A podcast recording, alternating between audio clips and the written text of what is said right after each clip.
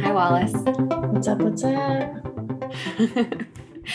we have some required reading for the week that we've been mm-hmm. pinning. We have a collective, and by that I mean just between me and Wallace, pin like place where we pin articles inside of Notion, and Notion is the software that we use to like run our business. And so we've got this like epic list of really good articles to think about and read that have to do with wellness. So we're going to talk about some wellnessy news. What's exciting you on our list, Wallace? Well, because before we hit record, we were just talking about ordering takeout versus not ordering takeout versus food delivery. I was reading this article in The Atlantic, and the journalist was talking about that throughout the pandemic, people have changed their eating habits, and pretty much three meals is not really a thing that anyone actually needs to abide by. And why are we doing that anyways? And she just now basically has one big meal a day that she calls big meal. and I was like, yeah, I resonate with that. Sometimes it's breakfast, sometimes it's 2 p.m. big meal, or sometimes Yeah. it's 7 p.m. big meal. Yeah, I feel like the collective structures inside of society are just crumbling at a rapid rate, and the one of the things that goes with them is, especially with that without restaurants, just like, Yeah. well, what is time? Like, why wouldn't I have macaroni and cheese at 10 a.m. an entire box of it, and now I'm going to be fueled for the rest of the day, you know? Exactly. And I think it'll be interesting because we're on this precipice right now of people getting vaccines slowly. Like I've I'm vaccinated. Are you vaccinated? I got my first one yesterday. I'm so I cried. I was so happy. I I I was was just so happy. Yeah, me too. I thought I was going to pass out, and I was like, I don't know if that's because of the vaccine or I'm just excited. and they were like, you need to sit down for 15 minutes before you leave here. I was like, okay. Ma'am, sit down, please. Yeah. we drove through Dodger Stadium, Oh, very cool. me and Ethan, and I'm just so happy that he finally has the vaccine because, you know, all the things. Yeah, Yeah. I'm I'm just so happy. But they did make us sit in our car for 15 minutes afterwards. So we were just parked, like, hope we don't pass out or something, or turn into like a sea creature. Like, who knows? But yeah, So, you, did you get you got the Moderna one? I did. Nice, nice. Well, I'm curious to see how you feel after the second shot. I got the Johnson and Johnson, Oh, okay. the Big Bang. You know, I did read another article this week that on Medium, on Marker actually, Mm. the, the title was Why Are We Choosing Vaccines Like They're Toothpaste? I'm like, I know. why are we going by the brand name and instead Yeah. of like not being it, it was something that I read after I got the vaccine and I was like, ooh, yeah, that is kind of we're like shopping for vaccines as Yeah. opposed to like really digging into them and potentially like their differences between them. Well, I think the debate is also like, what is the priority, herd immunity or being elitist about, I want the most effective vaccine? I think there's obviously things to think about depending on your health and whether you're pregnant or what Mhm. type of you know pre-existing health conditions you're dealing with but i do think there's a little bit of that choosiness that comes into play that it's like well this is not the priority here Mm-hmm. Totally. Yeah. I think everyone I've talked to, doctors that I know, people who are adjacent or have like spoken with medical ethicists are like, everyone should be getting the vaccine for herd immunity. There's no like pickiness. There's now that like it's been given to the people or the opportunity has been a sort of like people are have had enough time if they are high risk to get it first and get early access. Mm-hmm. It's time to like go out and get your vaccine. So yeah in LA, it's it's possible, and I know a lot of other places in the U.S. too. Yeah. Well, related to Big Meal and restaurants, I think it'll be interesting as things start to open up a little bit more to see how people do or do not actually flock back to eating out as much because I think there will be that shift of, oh, well, is it really worth the price? If prices have to go up, I can make this at Mhm. home. I've already been making this at home. So I'm curious to see how that goes. Yeah, I mean, Goop launched their. They just announced that they launched Goop Kitchen, which is a Nice. food delivery service, and I mean, Gwyneth Paltrow and Goop have been like hawking detoxes and meal plans and programs that I mean, they even do the Goop Detox, right? Which is like mm. a big mm. content play. They've been doing that for years. And they've been promoting things like Core Kitchen or the Clean Program, or I think probably even like Sakara Life, unless I'm having a seizure and like totally mess that up. But I think they've promoted a ton of other programming outside of theirs. Mm. And this is a very smart business play for them because cloud kitchens have popped off in the last yeah. year. Obviously you know so many restaurants have gone gone under and so many because we're relying on food delivery services as mm-hmm. opposed to going to real places restaurants saw well i don't need to have a brick and mortar space. I just need to have a kitchen where i can make the food and like i don't need servers. I don't need a bartender. I don't need a front of house person and i can still run my business. So i'm so interested that they're popping on this like they're jumping onto this trend. It looks like delivery is only available for LA and California to get started, but I'm so curious to see where this ends up going. Is it a ghost kitchen that they've I think I think yeah. it will be yeah. because they don't have a brick and mortar space. It's yeah. just food delivery and you can pick from it looks like they're like bowls and macrobiotic or like vegan probably meals mm-hmm. so and it's less of a meal plan it looks like and more like an actual thing you could order from caviar interesting you know who also launched a ghost kitchen who Tyga the meal I didn't know I needed. I mean, I want to know what Tyga's cooking up. Like, I just remember, I just think about like so many things flash into my brain when I think of Tyga. yeah. and like some some music and then Kylie Jenner. I'm like, wow, yeah. weird. Like so strange. Yeah, clout kitchens are what those those are called of right. like celebrity kitchen, kitchen, cloud kitchens that are popping up. It's so so I guess you know this GP thing is kind of like a combo of the two. Yeah. I mean, it seems to make total sense for them. It's like just a hop, skip, and a jump to the next venture. Mm-hmm. Yeah, it's crazy how much Goop has expanded in the last couple of years. They also got into sex toys recently. I don't know if you saw. They're mm-hmm. like very bullish on on sex toys. They have a ton on their website, and they have a double sided vibrator. Mm-hmm. Seems very messy. I don't know why you like where does your hand go if it's double sided i don't know i don't really know how it works but yeah i don't i don't know it also it's a bit pointy on one side i just don't think it's what i would want personally. Like, I don't know. Well, it depends on your face.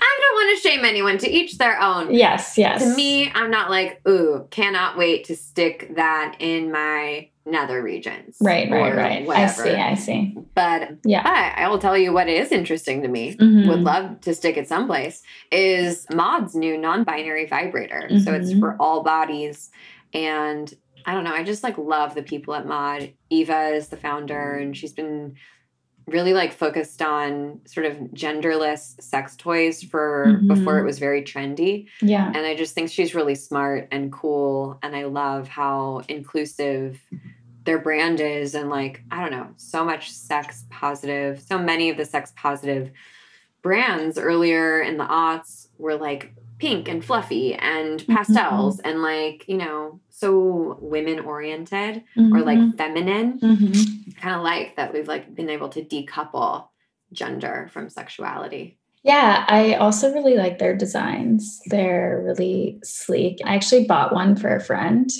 and they're really I don't know, nice to touch. They're really beautiful, but as part of for a, for a friend wink wink for a friend i will it was one of those where i was like wait i really do need to buy this for myself.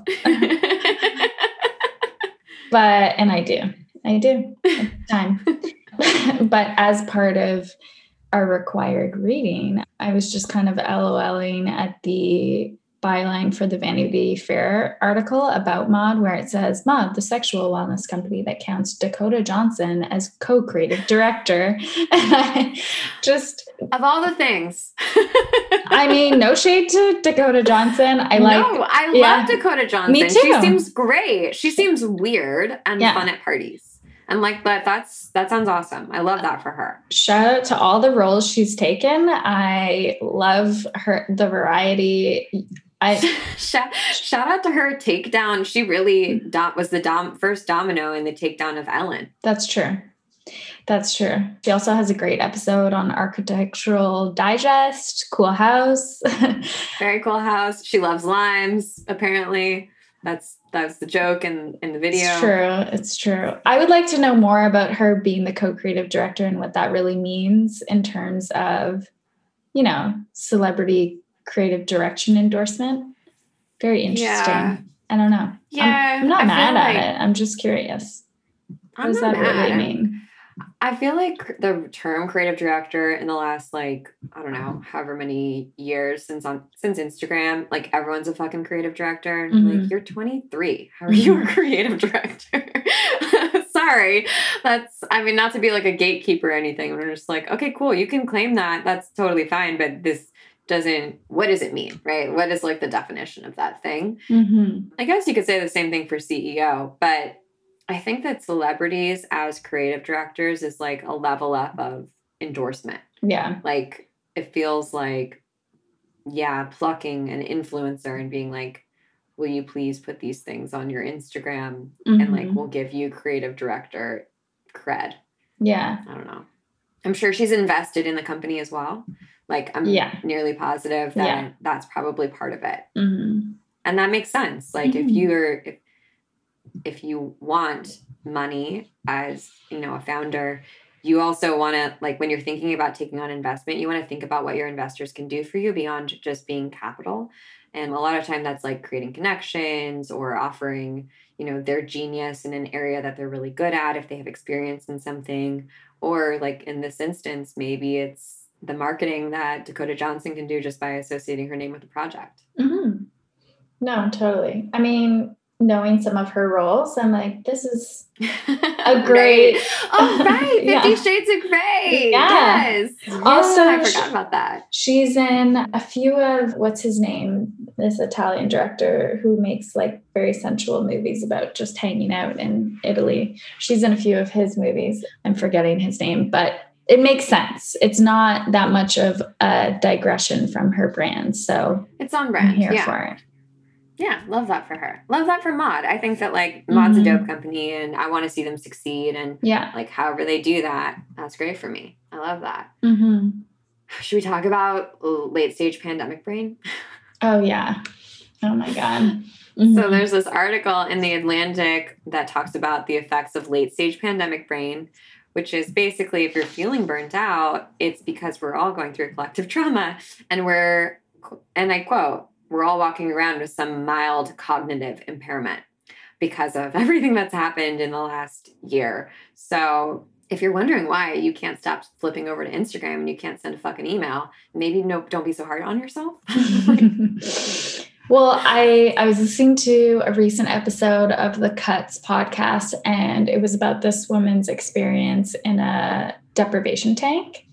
And Mhm. there was also, I think this was in one of the past required readings, actually, a journalist from the New Yorker also had written about his experience in one, or not the New Yorker, New York Times, and this idea of how we just want to experience nothing so badly that that's the only place we can go to do it. Yeah. Yeah. I feel that all the time, Mhm. personally. Yeah. Like, I'm in my house. I'm so lucky. You know, like, I'm in my house. I don't have a child. I have just my partner and my dog. And, like, I work online. And I'm still like, I just need to be alone. I Mhm. just, like, want to be unreachable and I want to be alone. yeah. I think. and just like dull, which I think is interesting thinking about even the research that we're doing for the cusp of about you know the movement towards sobriety and Mhm. and away from even caffeine which are some of the themes for next month i think it's interesting to think about how that coincides with the rise of adaptogens and cbd infused Mhm. everything where we're like we just want to like dull everything just a little bit more just want Yeah. to feel a little bit more numb a little bit more nothing a little bit more flatlined Yeah, it's I've been really digging into the non-alcoholic beverage space and there's sort of like you know my thesis is that there are three sort of different spaces and there's going to be a really big research trend report inside the if you want to double click on this yourself if you're listening but there's kind of like three categories right? There's the non-alcoholic beverages that taste like beer and wine that are like basically those without booze. There's non-alcoholic sort of like liqueurs and spirits or aperitivos and then which are like meant to be sort of mixers. And then there are like totally those drinks that have adaptogens and nootropics and that like you feel something you don't feel mm-hmm. drunk but like it makes you feel something maybe it's cbd maybe it's something else but it's crazy how quickly that category is growing and mm-hmm. how many mm-hmm. people want that people want to feel out of their body like they just want to like yeah. We want some natural Xanny in our sparkling water. Give it to us now. Yeah, I want it now. I don't want to be hungover tomorrow, but I don't want to feel anything right now. I want to leave my body, leave my brain, and enjoy some effervescent liquid at the same time. Oh man, I like wish I had a brain autoresponder. Like that's what I need. I just need I need to like put my brain on autoresponder and just zen out and not watch Netflix and just that Netflix is not relaxing to me in the slightest. Personally. No, I I've gone I I'm in a film phase where. I I'm not binging TV stuff anymore. I'm just like watching classic films, which feels like zoning out a bit. Mm, that's nice. But yeah, pandemic brain. Another thing that will be interesting is how we transition back into socializing more. And I think that coincides with okay, are people going to be, you know, bars won't be the same at least for a while. Mm-hmm. So where how are people going to be congregating over what type of liquid? Yeah, I was ta- talking to E yesterday and I was like, I just can't wait to go to a coffee shop again and like sit in a coffee shop yeah. and drink a coffee even though I don't drink coffee anymore, and be on my computer right. and just be around people, you know, or meet someone for yeah. meet someone outside and like not have to wear a mask. Like I right. can't wait to do that again. Yeah. I think like a lot of us were expecting that we just have this one big day where everything opens, right? Mm-hmm. Where everything's back to normal and it's all good. But we're realizing like, oh, it's not gonna be like that. It's gonna be like a slow rollout yeah. of it won't just be everything we wake up one morning and everything has gone back to normal it'll be one piece at a time which is better which makes me feel better yeah mm-hmm. yeah but i think that i mean i think people are going to rage for sure mm-hmm. like people are going to be just like mm-hmm. i can see west hollywood being insane yeah i used to like live on that main drag where all the bars are yeah i can see that being wild but i also think that a lot of people are just going to want to like hang out together and not drink. And I'm so fascinated to see this non alcoholic beverage space continue to grow. That was a good roundup. Those are all such good stories. We'll put the links in the show notes below so you can go read them yourself. So, we're talking about energetic exchange today. Wallace, what do you think of when you think of energetic exchange? I have to be honest, the first thing that comes to mind is when I did energy exchange at a yoga studio. Ooh, for shame. yeah, exactly. I was like, oh, like hearing those two words together, I was like, that was a hot yoga studio. I did not like that experience. I don't know Yo, how I feel about it. work study sucks. Yeah. Work study sucks. I did work study for a couple years in a dance studio so I could take yeah. classes. Yeah. But then you never really take advantage because you're like, I just want to leave. Cause now I work here and it's not the same. yeah. Also, like time poverty. Like, yeah, yeah. If you are working, if you're like doing work exchange, it's because you can't afford regular classes. But it, like, that's not because you're not a hard worker and it's mm-hmm. not because you can't get a job. It's because you have a job that doesn't pay you enough yeah. to like afford other things. So I don't think the answer is like, hey, how about some more work? Yeah. Uh, doesn't make sense. No. So that's actually actually that's a that's a good example of like an unfair energetic exchange, mm-hmm. I would say, or an unequal energetic exchange. But like uh, I'm using the term energetic exchange as a form of like how basically payment, right? And reciprocity when we give and receive. There's an energetic exchange in like every single thing that we do. You could even say like an interaction is an energetic exchange. Like when you talk to someone or you say hi to someone and they say hi back to you or they don't. energetic exchange doesn't have to be equal, it doesn't have to be even, and it doesn't have to be fair. But I think if we're like trying to run an intuitive business that is accessible and inclusive and equitable, then like we ideally want it to be. But I wanted to talk about energetic exchange because I've been doing a lot of one on one work lately. And mm. pretty much everyone I've talked to has expressed like they just have so much difficulty pricing themselves. Mm-hmm. Like they have no idea how to price themselves. And it's not that they they don't have self-worth, which I think is like a myth that we hear a lot that well, if you raise your self-worth then it's easy to name your price and to quote unquote ask for your worth. I don't think that those two things necessarily go together. Like self worth is really important, but I don't think it always makes it easier to price your services or your products. No, and I think there's such an element of just in general the topic of money in our society, just as like to pull out a bit being so taboo even talking about mm-hmm.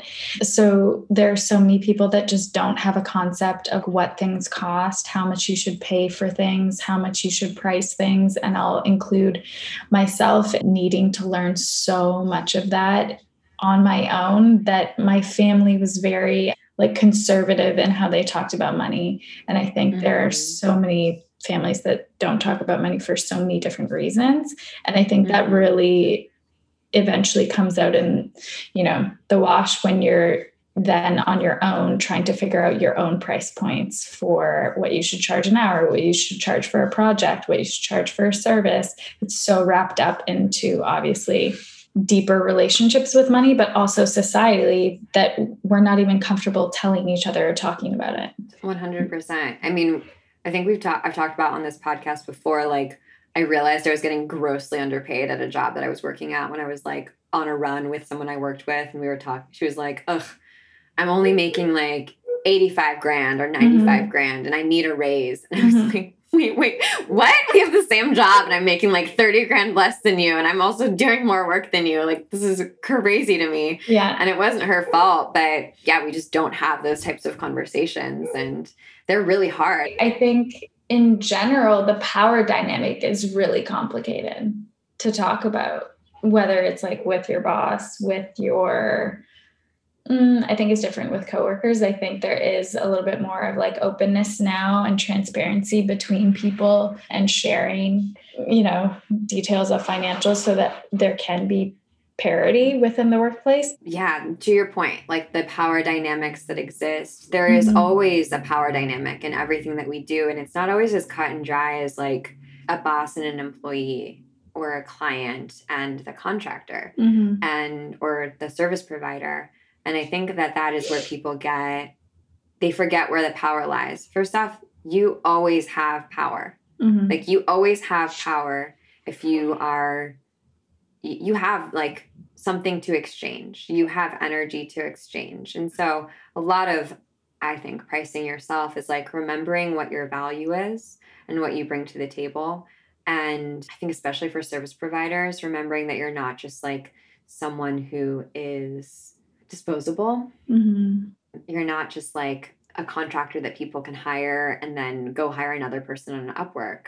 You are getting hired for your, the work that you do, for the service that you provide, because you're an expert in what you do. And your client is coming to you looking for advice and guidance and your perspective. Mm-hmm. And I think we forget about that a lot and we give our power away by sort of lowballing ourselves and just like crossing our fingers and hoping that we'll get picked for the job. And if we were able to stand in like that knowing of here's what I do bring to the table, here's here's what my value is, then first off, we would feel a lot more comfortable talking about what we should get paid. And also I think we'd price ourselves more fairly because I think there are a lot of people that inflate their prices because they've been told that their value or their worth is related to the dollar amount that they price themselves at and that's just not true like human beings are not products like mm-hmm. like that's not that's i'm not going to say like Wallace your value to me is xyz because that's your salary you're in, you're invaluable mm-hmm. like as a human being yeah, doesn't matter how much whatever your salary is and same for me so that's where it gets tricky and when people start to use that language of like well your worth and your value i'm like that's not Mm-mm. we're all value we're all innately valuable you know? Like that is so tied to your value being your productivity. Mm-hmm. And so mm-hmm. it's like we it's weird that that's taken hold in this realm of spirituality and like energy and money. I feel like that kind of mm-hmm. conversation has really taken hold with your worth. And you're like, this is actually gross. And mm-hmm. now it's being spun as like a new age mystical energetic thing. And you're like, yes, this is so backwards. And this is yes, so fucked up. Yes, exactly. Yeah, it is totally getting like the like wealth is wellness treatment. I think it's important to talk about and just acknowledge like yeah, these are separate, complex, and nuanced things, and how you price yourself. Oh my God, there's just so much that goes into it. Yeah, so energetic exchange is what you're going to be using in any sort of transaction that you do. And we know that, like, every all day we're completing transactions, right? We're having transactional conversations we have transactional relationships. I know that sounds like icky, but it's true because there's energetic exchange behind everything that we do. When I like, you know, there's an energetic exchange between me and my romantic partner. I give him something and he gives me something. And I don't think that we need to like vilify that necessarily. We just need to open up to that's what it is. An mm-hmm. energetic exchange can look like a lot of things, right? It doesn't have to be a financial exchange, but it's what we're basically measuring to determine whether it's worth it to give away our energy to something or someone or some community. So there are a couple different ways that we can think about energetic exchange in terms of like, is it worth it? Let me work it. like, want to use the four pillars of intuitive business, right? Growth, revenue, retention, and impact to kind of figure out like if it's our product and our services that we're thinking about. Most of the time, when we think of energetic exchange, we're thinking about revenue as the form of exchange that we're getting. But that's not the only form of exchange, right? We can think about growth as a form of exchange. So when I do something, I'm growing my community or my audience or my self knowledge. We can think about retention. When I complete something or I make a project or offer a service, I'm helping to retain people for longer. Or impact, right? When I offer something to the world, maybe what I get back in return is I'm deepening my impact. And that might not have a monetary or financial value to it, but the impact piece is super important. I think that if you are struggling with finding pricing for yourself or finding pricing for a product that you're making, lay all of your services and products out on the table. And just like notice them maybe you have a course maybe you have a substack maybe you have you know one-on-one coaching or maybe you have one-off services or maybe you're a consultant right? Like look at all the things that you offer. And then i want you to just assign to each of those things what area of your intuitive business like what is the energetic exchange that you get out of it and if you had to pick one growth or revenue or retention or impact what would you file it under because not every single thing that we do is related to our revenue. Even if it's a product, even if it's a product that we charge money for, we don't always charge hundreds or thousands of dollars for something because it's not going to be our main revenue driver. What it actually might serve its purpose as is as a growth engine for us, or maybe as an impact engine, or maybe as a way to retain our clients and to like keep our community happy. And I think understanding sort of the role that your products and services play in your business kind of like lets you unclench your butthole a little bit about pricing and around pricing. And it also creates a more dynamic ecosystem of pricing so that not everything that you offer is hundreds or thousands of dollars. Maybe some of the things that you offer that are really fucking valuable, you offer for $9 because they're not a moneymaker for you. What they are is a growth engine or a retention engine or an impact engine. Maybe you offer them for free.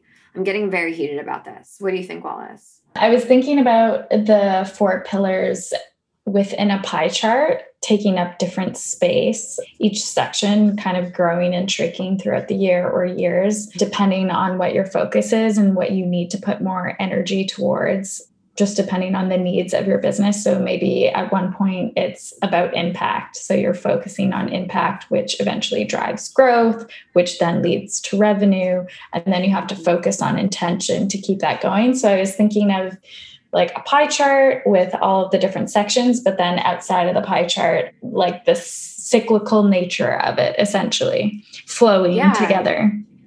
Yeah, it's dynamic. That's exactly it. It's like they're they all affect each other. It's Mhm. an ecosystem. We talked about content ecosystems and your business ecosystem a couple of podcast episodes ago. And it's the same thing, right? We are constantly ebbing and flowing and changing.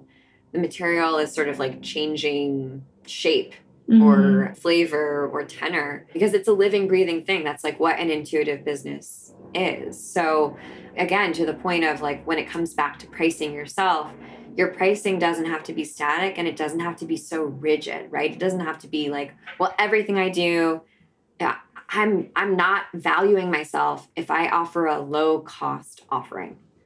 I mean, like you're not devaluing yourself necessarily. Mhm. If that feels in alignment for you to offer something for, I offer so much stuff for free. Trust Mhm. me, I know that what I have to dig to give is really high value, Mhm. and I still give a lot of it away for free. Mhm. And that doesn't mean that I don't have really high self confidence in my abilities. Mhm. You know, Mhm. so I think that if you're struggling with pricing yourself, kind of looking at that pie chart, as Wallace said, or that content, that ecosystem of your products and services, and figuring out what role each of them play in your business right now is really valuable. And then when once you kind of figure that out and you figure out what your main revenue driver is, and I say drive revenue driver as the product or service that's going to be maybe like the majority of your income is going to come in or the majority of your profits going to come from. I want you to just do a gut check of like, all right, put yourself into the future, maybe close your eyes and imagine what it would be like if you're halfway through, you know, producing this course or halfway through working with a client or halfway through teaching a workshop or halfway through writing an ebook what's going to be worth it for you when you're really in the weeds or when you get an email really late at night from a from a client or a student or you have someone give you bad feedback on a course that you've created? What's really going to be worth it for you? When you close your eyes and those things happen and it gets hard where you're going to say you know what? I'm getting paid my worth. This project is worth it I know that when I was doing consulting work, I would always put myself in that situation because it inevitably happened, right? Where I'd get an email from a client like two in the morning and they'd want something done in the next three hours. I'd be like, either I'm not getting paid enough for this, or all right, I am getting paid enough for this, so I better not complain about it and I better like do my job. That always helps me get like laser focused and super clear on like what I should be charging for something. Mhm. That's a good way to look at it, your bottom line. Hmm Yeah, I think about it like when I'm when I'm tits deep in this in this project. Like, what Mhm. is gonna what's gonna make me not be like a bitter asshole Yeah. about having to do this work, and complaining about it. And I tend to be bitter because I've got that projector mood. Mm. Mine's like frustration and resentment. Mhm. Do you normally feel that when you're not feeling like you're valued in a project or like you're not getting paid for your value? Yeah, I feel like frustration because that is my not self theme in human Mhm. design. I would I would say that comes up the most. Resentment not as much because I feel like that's like a long term thing. But Mhm. frustration, yeah. That makes sense. And that's a really good sign when you feel those not self themes that you are, that your energetic exchange is out of alignment. Because Yeah. that's all it is, right? Is like, oh, this energetic exchange is unfair. Just like if you had a friendship, right? Where you were always driving to see your friend, or Mhm. you were always going out of your way to like make that friendship work. And they never, they didn't meet you halfway. Mhm. They didn't even like meet you a quarter of the way. That's not a fair energetic exchange for either of you, especially if you're starting to feel like, well, I'm really getting taken advantage of. And that's when things are out of alignment. And I think we we don't want to seek homeostasis, right? We don't want things to be static and stay the same. We want to be fluid and like, you know, mutable Mhm. but we also want to make sure that it's the like the scale doesn't swing too much in one direction so that we're giving away too much of ourselves either spiritually or emotionally or or physically hmm hmm Yeah, that's interesting to think about with human design, like knowing what your not self theme is to look out for that. And then figuring out, okay, when I do feel this way, what can I do to get back into alignment? How can I address this situation? Especially when it comes to money, it's like requires usually a lot of like rejigging of boundaries or mm-hmm. reasserting them or doing some deep journaling work. Yeah, totally. I mean, we talk about this in Profitable Content Creator Lab a lot because we talk about giving away free content. And mm-hmm. even though we say free content, like you're still getting an energetic exchange most of the time mm-hmm. for your content. You're getting viewership, you're getting eyes on it, or you're getting, you're growing your community. And when it starts to feel like it's too much, people, you'll know when you've crossed that threshold because you start feeling you're not self theme. Either you're angry or you're bitter or you're resentful or whatever it might be, or you're like super disenchanted, like that sort of spark goes away. And that just means that, like, all right, we've got to figure out how to make this energetic exchange work for me again. It doesn't mean stop making free content, doesn't mean like don't show up for people. It just means you have to sort of renegotiate those boundaries to your point. But there's also a couple different ways like I feel like we've kind of talked in esoterics about and like the- theoretically like how to price yourself, but I have some like go-to spiritual practices that I use for pricing if you are curious to, to hear them. Oh, do tell. so I'll start by saying it's really really really hard for me to price anything. Mm. Like and I I know that about myself. if you have like a white man that you know, it's always great to just be like, "Hey, what would you price this at?" And thousand percent. It's always like 10 times what you were going to say. It is literally 10 times what you're going to say. Absolutely. I remember talking to Ethan like early in our relationship and a sponsor had reached out to me and I was like, so what do you think I should charge them? And he was like, I don't know, like 10 grand. And I was like, oh, right. Okay. Yeah, totally. totally. That's, what, that's totally what I was going to say. I was like, I was maybe going to do it for like free, you know, for the first time. and like, you know, I'd say that's not a spiritual hack, but just like maybe if you know a white guy, ask him what he would charge and then just like walk into the room with the audacity and just the confidence of a white man as you're sort of pitching your idea. Also, I think it just helps to know like, oh, other people are throwing numbers at these companies and it's not just me. And I don't need to like worry about being coming in at the highest rate they've ever seen guarantee you if you're working with someone they've seen higher rates before it's like not a big deal. So don't worry about that.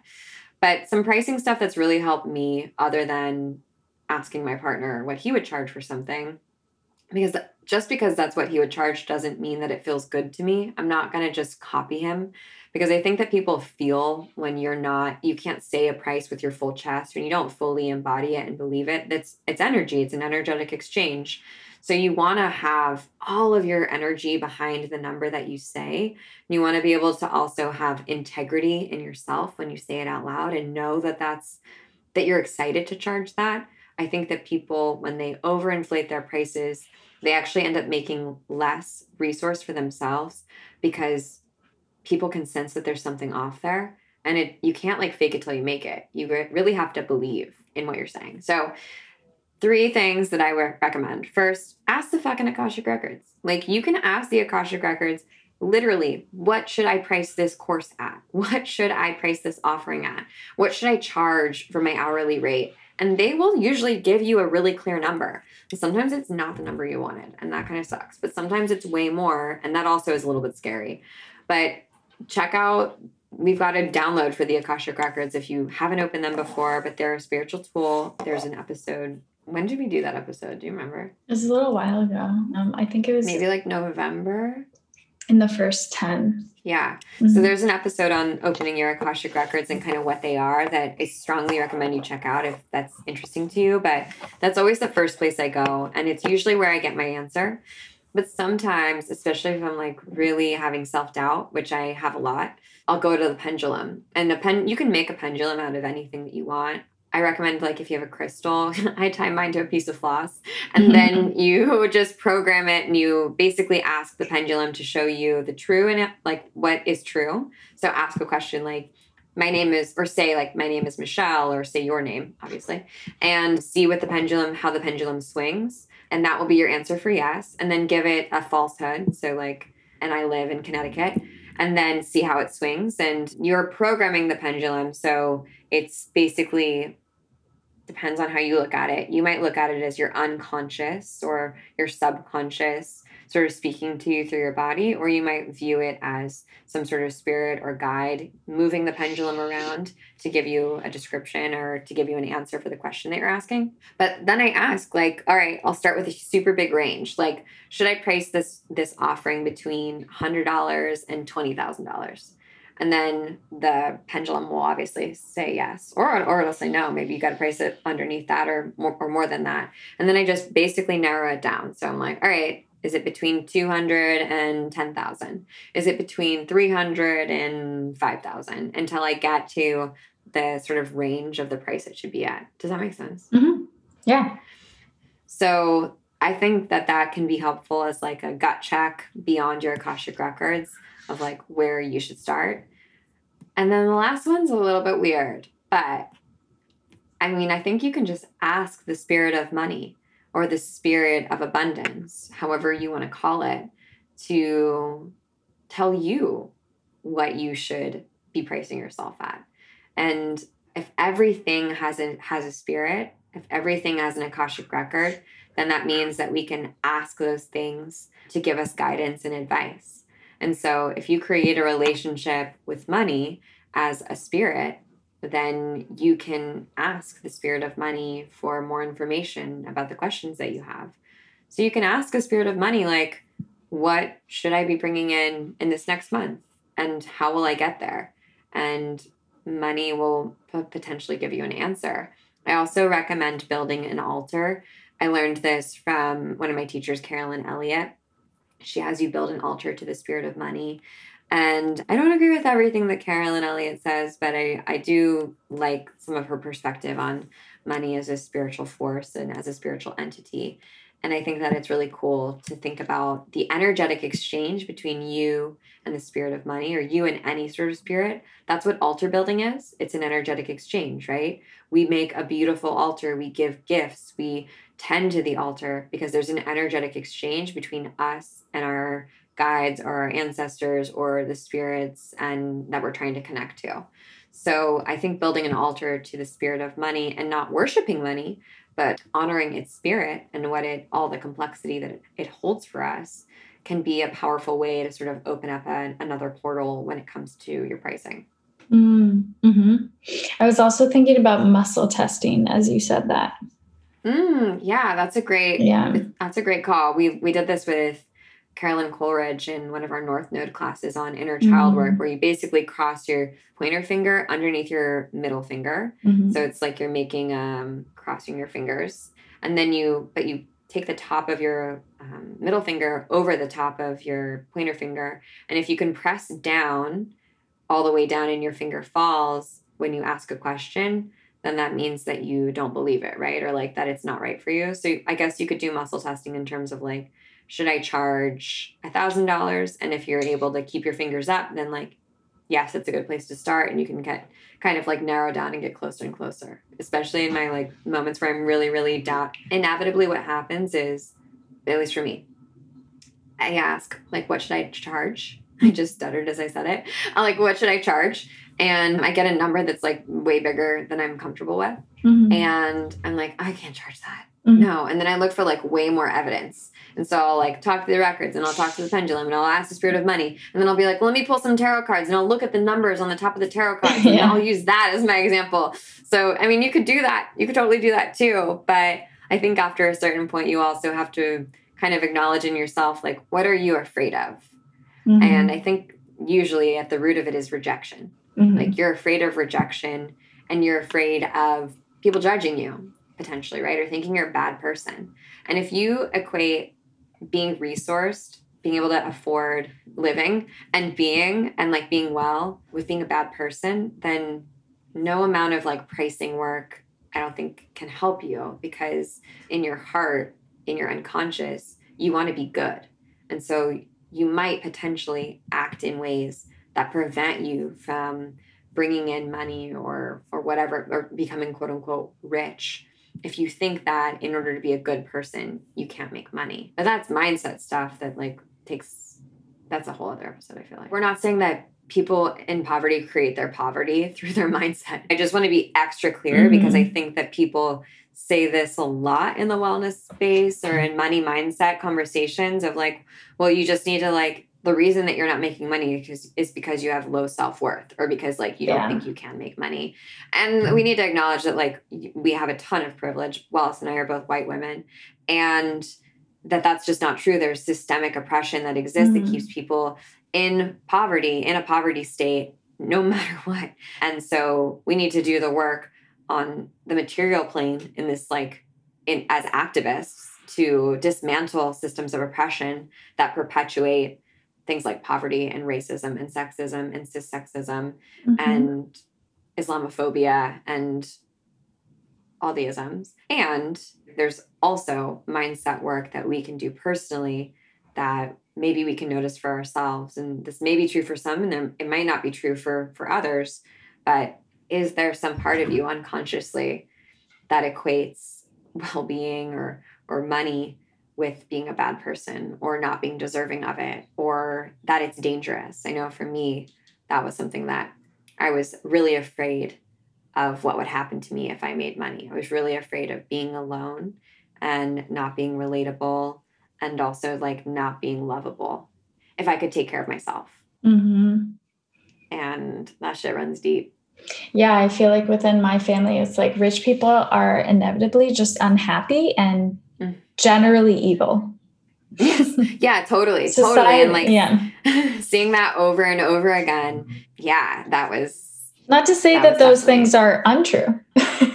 That's but yeah, totally. it's not obviously categorically true. Right. It's not like an either or. Mm-hmm. And, and we are not behemoths, right? Like mm-hmm. there are outliers in all situations. And in fact, like for all the miserable rich people that you know, there's probably a lot of really happy rich people, you know, and like probably a lot of really good, wealthy people out there. And also, like, you get to choose what you want. You get to choose your destiny and your fate. Like, just because you, you don't have to be like everyone else. You can choose to be someone who makes good money and who gives back to others mm-hmm. and who's a mm-hmm. good person. Mm-hmm. Your identity is in your control. It's not in the control of society to like tell you who you are and how you're going to be because you, I don't know, fit into a new tax bracket. Mm-hmm. Mm-hmm. So just some light money stuff. yeah, I was just no, it's it yeah. No matter which way you swing it, it's it's an intense topic. Yeah, it is. I just wish that like we could always ground conversations around money in everyone deserves to be well resourced. Like everyone deserves to have rest mm-hmm. and to have food and to have a clean, safe place to live and to have health care and to not work themselves to the to the grave, right? Into the grave. And we don't really live in a world where that is a vision that people hold for each other on the regular, I don't think. So it can be jarring to talk about money in this way. Yeah, and I, I just think even with what's happening with the discussions around minimum wage becoming like so intensely politicized and then looking also at the healthcare system here, it's like, how are we politicizing this even more when people don't have their basic needs met? It's just like you can't really separate taking care of like having your needs met with financials in this society in the US. Mm-hmm. Mm-hmm. Yeah, a lot has to change systemically in order for this thinking to become more mainstream and and mm-hmm. like become second nature to us because it isn't right now mm-hmm. and it feels revolutionary or radical or even ridiculous to say these things like parents should get paid to stay at home and raise their children. Mm-hmm. You know, and yeah. that's like a radical concept. People are like, why would we do that? Like that's a full time job. Like that's that's great. If we should be paying anyone, it should be like parents who are at home with their children who are raising the future. Like they're doing work. It's not that they're not doing. It's just we don't talk about this stuff a lot, and so it can feel through the lens of capitalism insane you know mm-hmm. I didn't actually know that the mat leave here in California is one of the best in the country, which is three months. I didn't know that about California's maternity leave. I'm not sure if that's new, but I worked at a startup a couple years ago and they'd never had a pregnant woman work there, you know, because we were Mm. like a baby company. Mhm. And so there was no maternity leave. Right. And they just like had never created a policy. They had Yeah. nine months to figure it out, but they figured it out like, you know, the week before this woman went on maternity leave. And I think she took two weeks. oh my God. I mean, Oh, I don't know how much terrifying. that's her her like wanting to be back in work, but also like also uh, yeah, there's a lot. There's a lot there, but I mean, to, It- each, it to each his own. Like, there's, yeah. it's very contextual. Like, I can't, I haven't had a baby. So, yeah. Yeah, me neither, but I am planning on taking like a full year. But, like, I talk about it a lot. as, as you should. And then if, but but there's no system like but but in order to do that like Yeah. we have to Yeah, build yeah. that like that Yeah, is yeah. 100% reliant on what we do in the business and Right. i hope that that's a possibility but you know it might it might not be because we don't have any government that's like yeah go do that that's important you're right. and so it sounds ridiculous. It might sound ridiculous to someone who's listening to this episode. It's like a year, how luxurious, how insane. But also like for you to take quote unquote take off work, but it wouldn't like I think raising a person is a lot of work. You know? It's So not a it's just so- vacation, that's for yeah, sure. it's sure ain't a vacation. So I don't know. It's well, I do know. It's just complicated. And there's a lot of unlearning that we have to do and sort of just like wiggling around in our own brains and being like, why do I think that way? Or like, where did I learn mhm. that? And is that still true for me? Mhm. And do I want that to still be true for me or not? That's energetic exchange. and pregnancy and maternity leave. yeah, it's all the things. Wouldn't it be cool to not say that it's a privilege to take maternity leave? yeah. That you have to be privileged to take maternity leave or a privilege to stay at home with your kids. Or to have health care. Yes. Wouldn't it be? We should be able to say these things and say that they're just basic human rights and we're, we all deserve them. And I think that that's the thing that gets me when it comes to intuitive business of like, we can create that world because no one's going to create it for us. Clearly, they haven't. so Mhm, mhm. we like that's part of why we should be spiritual people and people who are advocates for others like why we should be doing this work and also why we should be getting paid because we're creating new structures like we have the opportunity to create new systems and change them and change them from the inside out. And that's really exciting to me. So i believe in you if you're out there listening and you you want to create a better world. And i think that one one of the many ways to do that is to to get you get you paid and get you well resourced. Mhm. so part of that that story about pandemic brain right? And like just feeling absolute utter burnout and exhaustion and having some sort of like you know mild cognitive impairment because of everything that we've gone through. Part of the article is like we're coming to the end of that right? We're getting back into a state of more normalcy. Maybe we're going back to work or we're starting new jobs or we're sending our kids off to school again. So we have the spaciousness to to do work that we're interested in. And in some ways, I think we're getting a bit of a reset because we're going back and maybe to workspaces that we haven't been in in a while, because we're working in new ways, because potentially like we're starting our own things. We have the opportunity to really get clear on what is my energetic exchange for how I operate in the world and everything that I operate in the world with. Like, how am I completing energetic exchange with the things that I'm enjoying, the content I'm taking in, the people I'm talking to? And is it fair and is it equitable? And if it's not, it's time to maybe like do a gut check and acknowledge and change that.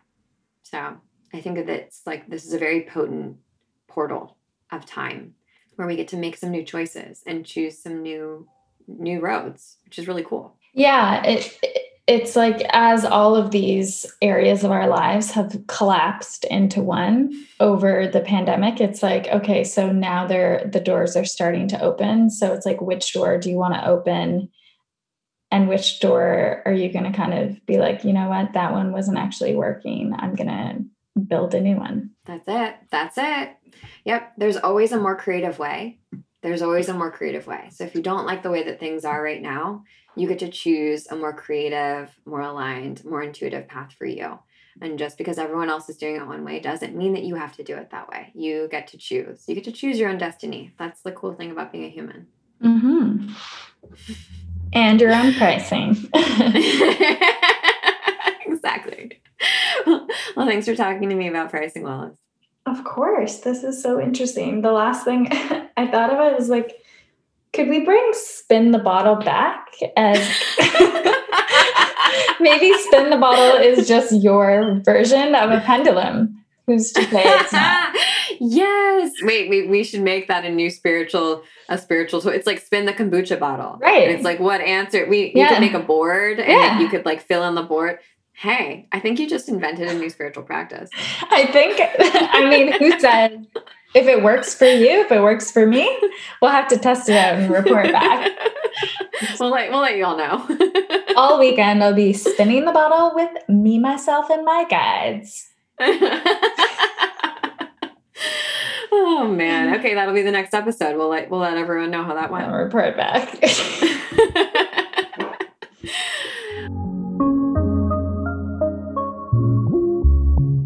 Hi everyone, it's me, Thais, she, her king, and I'm V excited about my witch of the week today because she's from Trinidad, like me. I feel like all of the people I bring on here are like Caribbean women, which would make sense. So I'm going to talk about Wendy Fitzwilliams. I want to break it down for everyone. I recalled being eight years old on like the main road in Trinidad, which is not actually the main road, but like that's what they called it. And I saw this poster of Miss Universe and it was Wendy Fitzwilliams. I remembered when she won and it being like the biggest deal because it was like 1998 Miss Universe is Wendy Fitzwilliams from Trinidad and Tobago. And I think the last person that had won was like 20 years prior and she was like this light-skinned Trinidadian woman. But Wendy Fitzwilliams was my color. She was dark skinned like me. And at eight years old, that was the first time that I saw a dark skinned Black woman be called beautiful. Like in the whole universe, the mm. universe has bowed down and said, This woman from this tiny island, and you know, she is the one that we crown as beautiful but more so than being a darker skinned black woman that was beautiful she was incredibly intelligent and really articulate. She is a lawyer. So she when she went on there you know how to be asking you questions? Like if you were to win miss universe what are some things in the world that you care about da da da? I remember like miss venezuela was like her runner up and i was just like girl what are you even saying right now? And then wendy came out and was like I think we should start talking about climate change and the effects of mhm, In And- 98? That's what we're thinking. 1998. She started talking about climate change and the effects of the environment. And if we aren't careful now, things are going to deteriorate. And I was struck by that.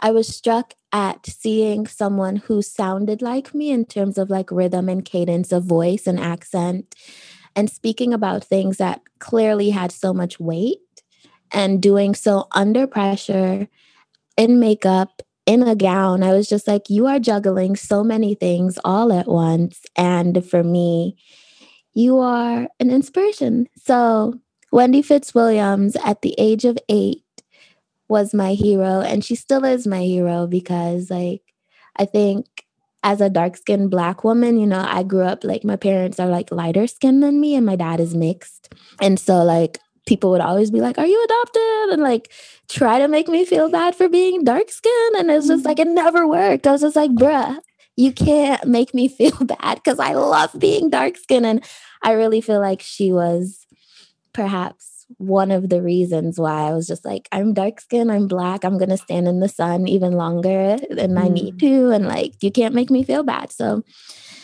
she's my witch of the week. I love it. She is beautiful. I like have been standing her Instagram mm-hmm. and very accomplished. I love that. She's gorgeous. I mean, like, I'm just like looking at her face, yeah. like, yeah, I could see why that would be your like role model. Yeah. and it's very, 100 percent. Yeah.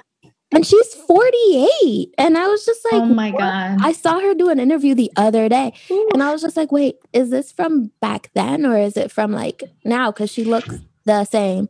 And i just i love that. Granted i'm also not trying to congratulate people for looking the same 20 years later. That's a part of my like decolonization of my mind and beauty and all of the things. But yeah like it's cool. That's not an accomplishment. Looking young is not an accomplishment, but she does. So, like, great. And she's six feet tall, which is Yeah. like- Buried the lead Like, That's an amazing. accomplishment. yeah, like that's amazing. like her with her crown, she was like seven feet tall. Is the crown a foot? Yeah, it is. It's like What? gigantic. I can't even show you on Zoom. It's like gigantic. It goes super, That's super tall. insane. Yeah. Whoa. Yeah. And after she won, she recorded a jazz album. In fact, that was one of her talents. She sang jazz. Ooh. Yeah. She's so Look smart. she's a lawyer. She sings jazz. She can, like, she's cool. I was just like, and I was just like, man, you're all the things. Wow. And uh, what does she do now? Is she in Trinidad? Yeah, so she currently lives in Trinidad. She spends a lot of time, like when she first won, she was an ambassador for HIV and AIDS, raising awareness. And I think she was on like E networks doing interviews, speaking. And now I don't actually know what she's doing in Trinidad, but I feel like it's something of worth in the pandemic. Amazing. Her Instagram says she's a producer of the Wendy Fitzwilliams show and the Carib NTM show. Hmm. Or wait, maybe that's the same show. She's multi talented lady.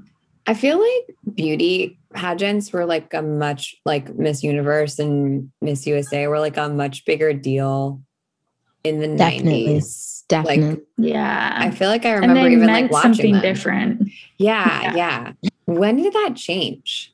Oh, I feel like it would probably be around the era of toddlers and tiaras. If I were to make a guess. the cultural touchstone. Yeah, that's true. That and like Miss Congeniality. I feel like that kind of was like when maybe Um, their their like like, height. we can get murdered. Happened and it was all downhill. I don't want to get murdered at Miss USA. Like what? yeah, exactly. Definitely when Trump was Oh. hosting. I don't know when that was, but that was a real Yeah. downturn. It was. She said that she met him. There was this news caption the other day in England. It was just like, not even Wendy Fitzwilliams wanted to kiss Trump. And she spoke about it. She was like, I mean, he was pretty chill, actually. Like, and I do believe that he was. I think before Donald Trump became the president, he was relatively not a, a dictator.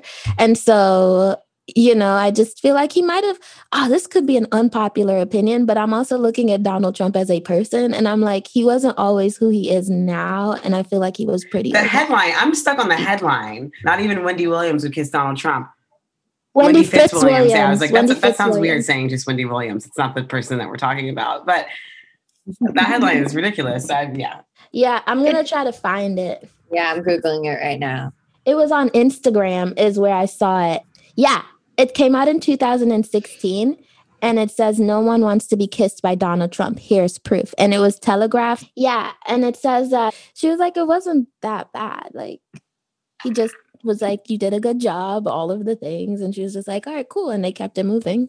Interesting. Yeah, that this I'm looking at this article on I'll I'll start, share it in the chat on the Telegraph. It's not it's like a photo essay of like all these people crying or making disgusting faces or whatever when Trump goes in for the smooch. I would say that Wendy looks very cute, but she also looks unassuming because it looks like he's about to sneak Mm. attack her and she doesn't know what's coming. Oh, But Mm.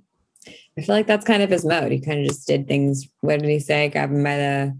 Just do it. When you're famous, no, you just do it and you don't ask for permission. I mm. remember this photo. That's crazy. I feel like I've seen this photo so many times. But also, can I just? I feel like Donald Trump is a myth now.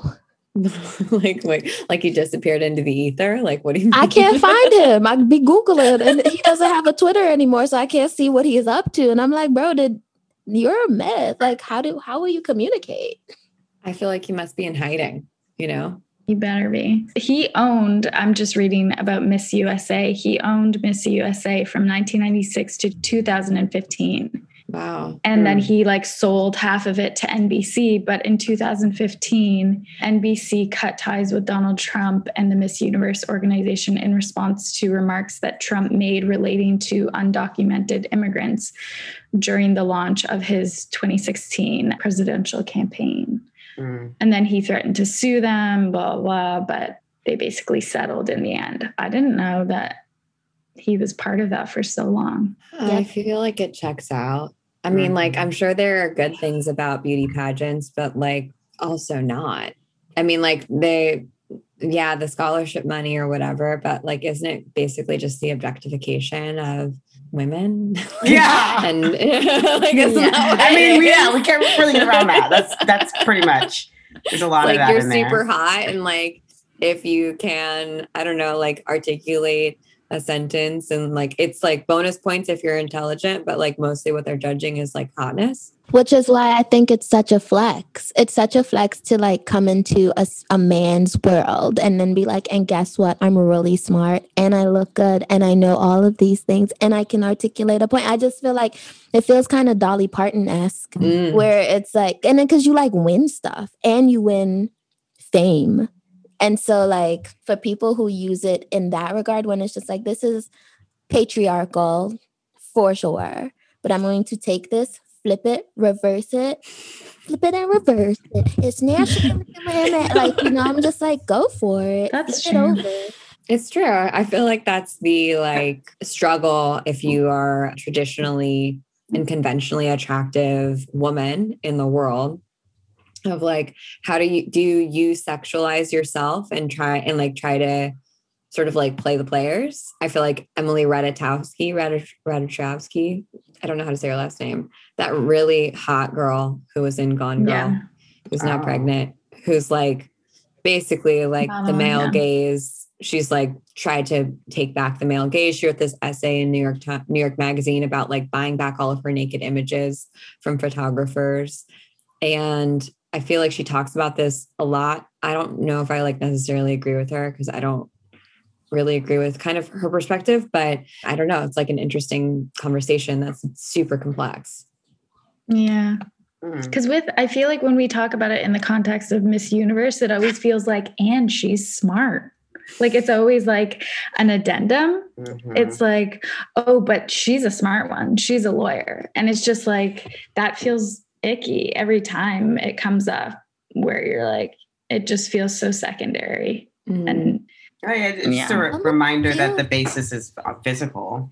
Like, if, you know, that's the Mhm. foundation of that particular organization, how that's run. Mhm. Yeah. that- yeah, that's not a good Yeah. feeling at all, period. Because that's not Mm. what any of us actually w- ever want to be focused on. It's like so much of us are so body conscious, but we're so body conscious because we, we really want to be the opposite because we don't, it's the opposite, uh, yeah, uh, experience that we want to have. So, yeah, it's, yeah, that, that's Well- why it feels like, I feel like it feels icky. And when you're told and like consistently over and over again that your value as a woman is in your looks primarily, like that's how you're going to get ahead. Doesn't matter how smart you are. Like it's really, yeah, it kind of, it's, it's complicated. Like how, I mean, pretty privilege is also like a real thing. You know, there are studies that show that people trust people who are more attractive. There are studies that show that like people who are conventionally considered more beautiful like get paid more and like get the Yeah. benefit of the doubt and people believe them and like that's wild I think then I have to ask the question: Are contests like Miss America, like Miss USA, all of those things, beauty pageants, are they then perpetuating this same idea and standard of beauty that then perpetuates the outcome and the fallout, the personal implications behind having to live in a world where that is the standard, where we do value beauty and physical looks so highly? I personally think that pretty privilege permeates about everything that we do. And I think that beauty pageants are obviously like the most glaring because it's a beauty pageant, but it shows up in just about everything. I feel like, you know, Michelle, you worked in tech. And uh, I remember when I was working in like cannabis, like the cannabis industry for a brief stint. And I would go to the, yeah, it was it was wild. But anyway, but it was like I would go to like all the investor meetings or whatever. They'd be like fancy meetings. And whenever the it was mostly men talking about the investments. But when the women would come up, they all looked really pretty, like really good. And they had things to say, I think, because we are working and living in a man's world. And being beautiful is political, honestly. And it's about when you have that privilege and you are aware of it, what do you do for somebody else that might not get that look? And so when it comes to like, personally, like, I know it's annoying to be objectified, but it's kind of like, okay, if you're going to objectify me, then I might as well look good, say the thing, and then bring up the homie who you weren't going to like focus on to begin with. And I think that is how we can make the playing field more even or give more visibility to people that don't wouldn't necessarily get it it's about turning it over and just being like i know what the men are doing they'll probably will continue to do this we can't necessarily continue to be a pawn in their game let's do the thing for each other yeah, I think that like that's totally true. And we always have, I think we, it feels like we have two options, right? We either have the option to play the game and like know that and everything that you just said, Thais, like look amazing, wear your maybe like, I don't, I was about to say sexiest outfit, but maybe not. Maybe just like wear something that makes you look cool and put together and then like fucking crush it at the investor meeting and like have the best slide deck and work a thousand times harder than like many, anyone with a penis in that room just to get taken seriously. Or you just like say, fuck this game, you flip the table and you don't put makeup on ever again. And you just do things your own way and you just refuse to play by that set of rules. I'm pretty privileged. When I was getting raising money from investors, have I told you guys this story about how I, I logged all my outfits? Wow. No. Have I told you this? No. she knows Okay. herself when I was raising money from investors, like I would say that I'm a probably like conventionally attractive person and I'm young. So, and I, when I was invest getting investment, I was like 27, 28. When I was raising money, I was really worried about I really wanted to get investment from only women. That was my goal. I was like, I don't want to have any male investors because like I, I can't remember the stat, but I think it's like 5% of venture investment comes from women. I was really like wanting to push boundaries. And I was like, wouldn't it be cool if I was the first person to have an only female or only women cap table, which means you only have women investors. You don't have any men who have invested in you. And nobody does that. I had never seen anyone do anything like that. And I was like, that's fucking baller. I want to do that. That sounds sweet. So I started taking investor meetings and you meet with tons and tons of people. And the first investor, one of the first investors I met with was a man and woman who were married and they were an investing team. And I was wearing a dress. I was wearing, it was like summer. I was wearing like, uh, you know, a pretty casual dress and heels. And they basically sat me down, and the woman told me how stupid my idea was to try and raise from only women when I looked like that. And she looked at me up and down and she was like, wear a dress to every meeting. And why on earth wouldn't you use like what you have to like get money? And it's kind of to Thais' point, right? Of like, Yeah. use your assets, like use where you have your privilege. I felt I was so furious that like I couldn't cry. I was like so mad that she was so misogynistic to me and her husband just like sat there. And so I got this idea of like what would happen if I I know that people are looking at me. I know that people like when I'm meeting with them are taking into consideration my appearance and that does contribute to whether they want to invest in me or not because pretty privilege is a thing, right? But I also want them to take me seriously. And I'm asking for, you know, a lot of money to build a technical product and they might not take me seriously. So I had this spreadsheet and I changed my outfits every time and I I changed between dresses, pantsuits and one pieces. So like a jumpsuit and I wore my hair up or my hair down and then I wore makeup where I didn't wear makeup. And my most successful meetings where I got, I moved forward and I got someone to want to invest in me was when I was wearing a onesie, so like a, a full bodysuit. And it didn't have to be form fitting, but it had to like show off my waist, but it shouldn't be too sexy. Where I was wearing a little bit of makeup and when I had my hair pulled back.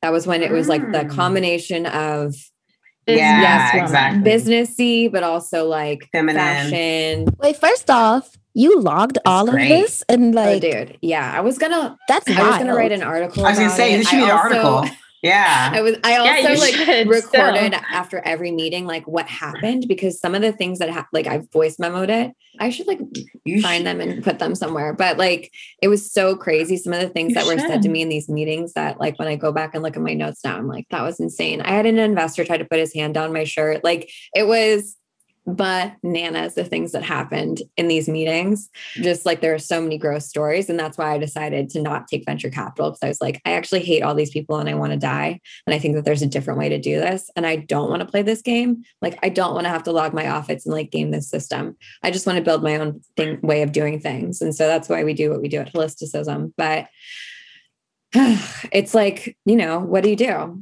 There's so much opportunity that you that could have been done. Like we we would be in a very different position if we had gotten investment from venture capitalists. But Wow. who knows if it would have been better or worse. Yeah. But I feel like that's like such a common thing. It doesn't matter what industry that you're in of like sort of having to play that game. Wow. That's Mhm.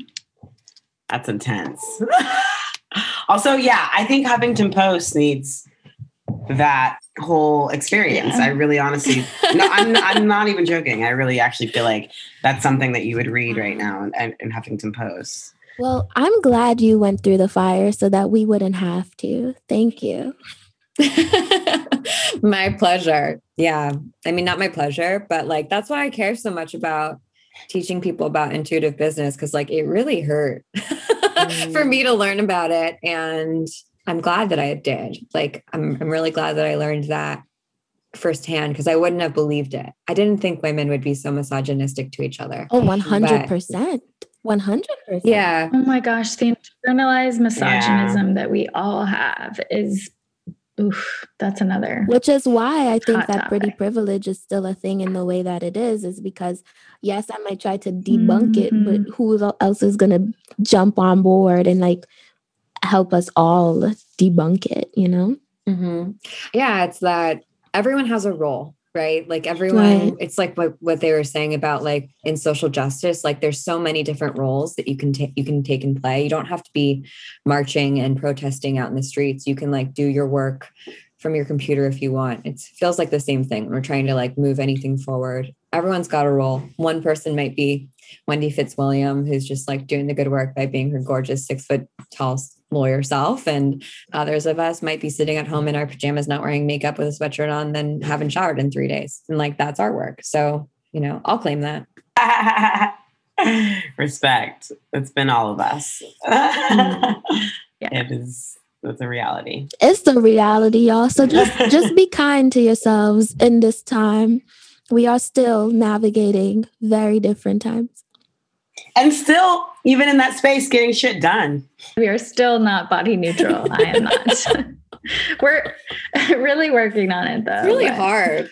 It's really hard. I'm halfway Definitely working on it. Definitely not. You feel, at- you feel neutral to your body, or do you want to be neutral to your body? Uh, Eventually, I just um I'm okay with not being neutral right now.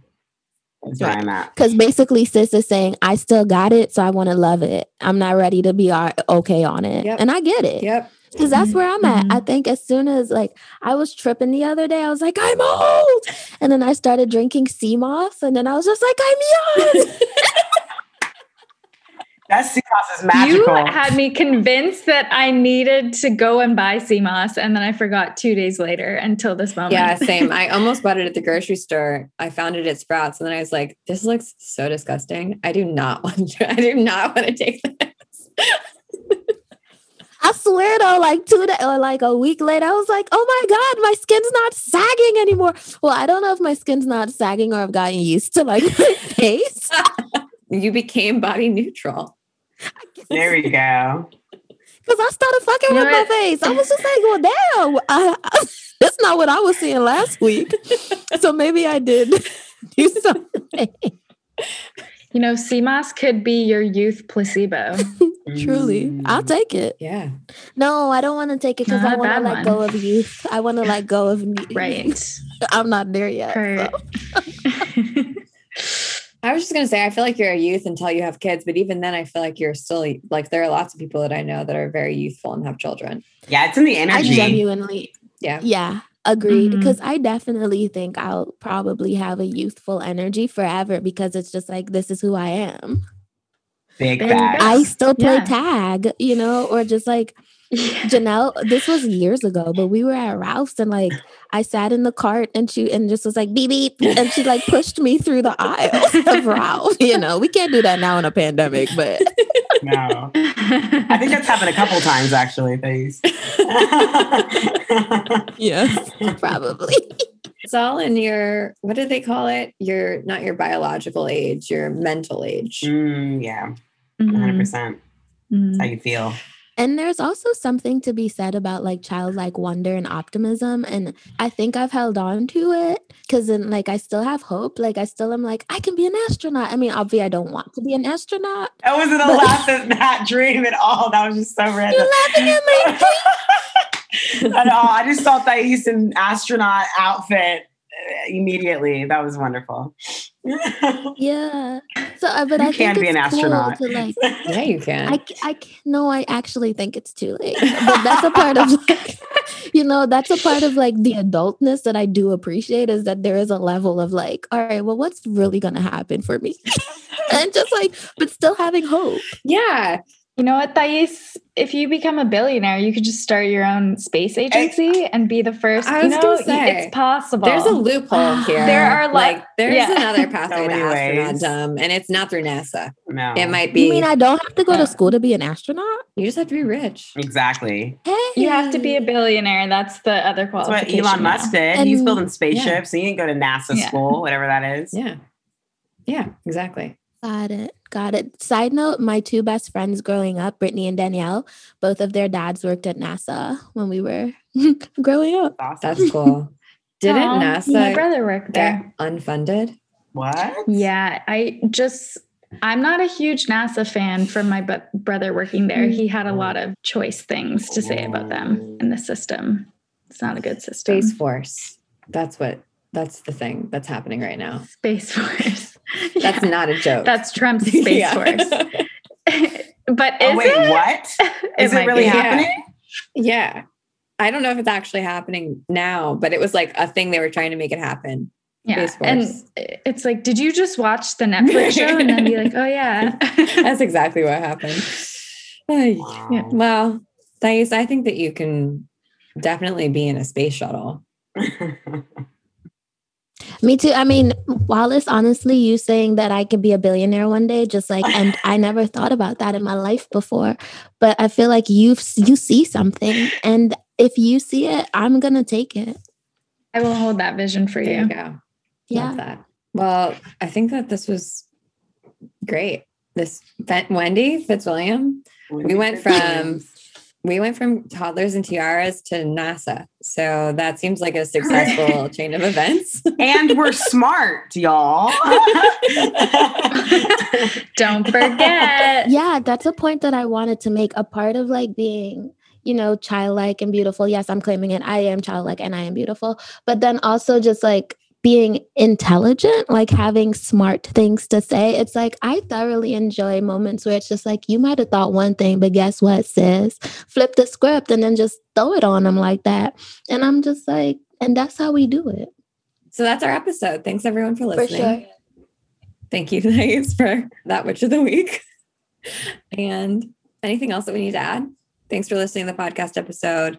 Rate, review, and subscribe. It means the world to us when you share it on Instagram. You can tag us at holisticism so that we can pump you up and we can share your stuff. This thing gets found because of you and we make it for you. So thank you, thank you, thank you for sharing it with your friends, texting it to your homies, putting it on IG. And we love hearing from you. So we love your feedback. Shoot us a text at the number in the show notes below and leave a five star, like just leave a five star review with a really nice comment. We really appreciate that. All right, cool guys. This was fun. Thanks for joining us. And we'll talk to you soon. See you on the internet. Bye.